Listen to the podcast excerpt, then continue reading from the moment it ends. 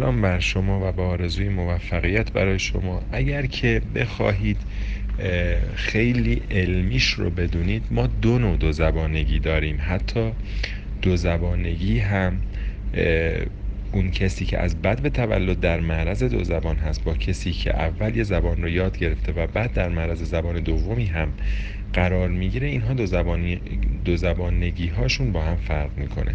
ما دو زبانگی همزمان داریم.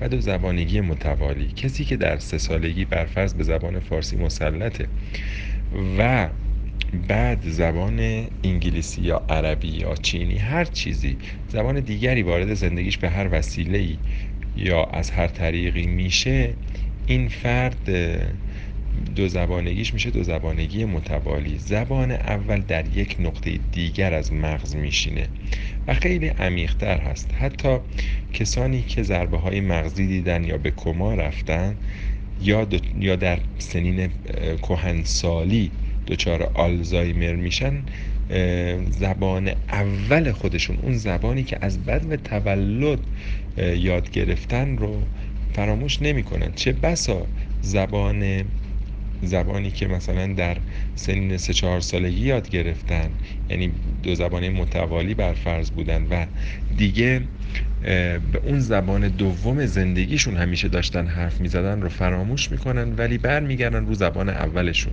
و با زبان اولشون صحبت می‌کنن. مثلا چند سال پیش آقایی توی ترکیه به کما رفتن و وقتی که به هوش اومدن ایشون به زبان کردی صحبت می‌کردن. در صورت اینکه ایشون فقط سه سال اول عمرشون رو توی کردستان بزرگ شده بودن و بعد به وسیله یه خانواده ترک به فرزندی پذیرفته شده بودند و به قسمت های ترکنشین رفته بودن از سه سالگیشون و دیگه همیشه ترکی صحبت کرده بودن. حالا این آقای مثلا پنجاه سال بعد از اینکه به کما رفته بودن موقع به هوش اومدن با زبان کردی صحبت کرده بودن که حتی خودشون فکر می‌کردن این زبان رو فراموش کردن.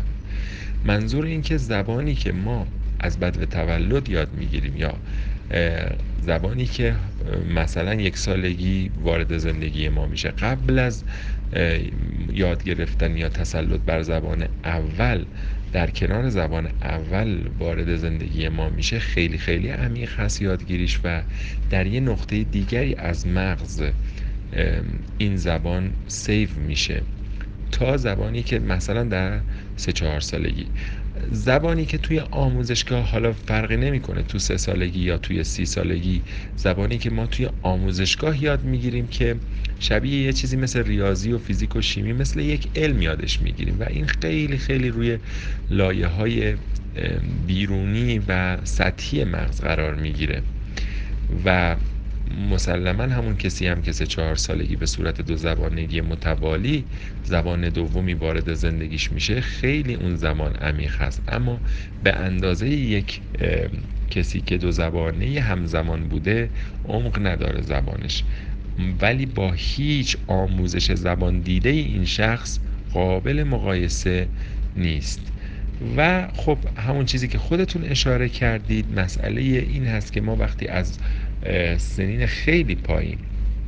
برای بچه ها بیایم و صوت و تصویر زبانی رو روشن کنیم. این دیگه بچه ها بعدا بهونه نمی‌گیرن که مثلا این کارتونه چی گفت من نمی‌فهمم این داره چی میگه. دیگه همزمان با زبان مادریشون انگار که این بچه ها دو تا زبان مادری پیدا می‌کنن. همزمان با زبان مادریشون اون زبان رو هم یاد می‌گیرن و دو زبان اول در واقع پیدا می‌کنن دو زبان های همزمان.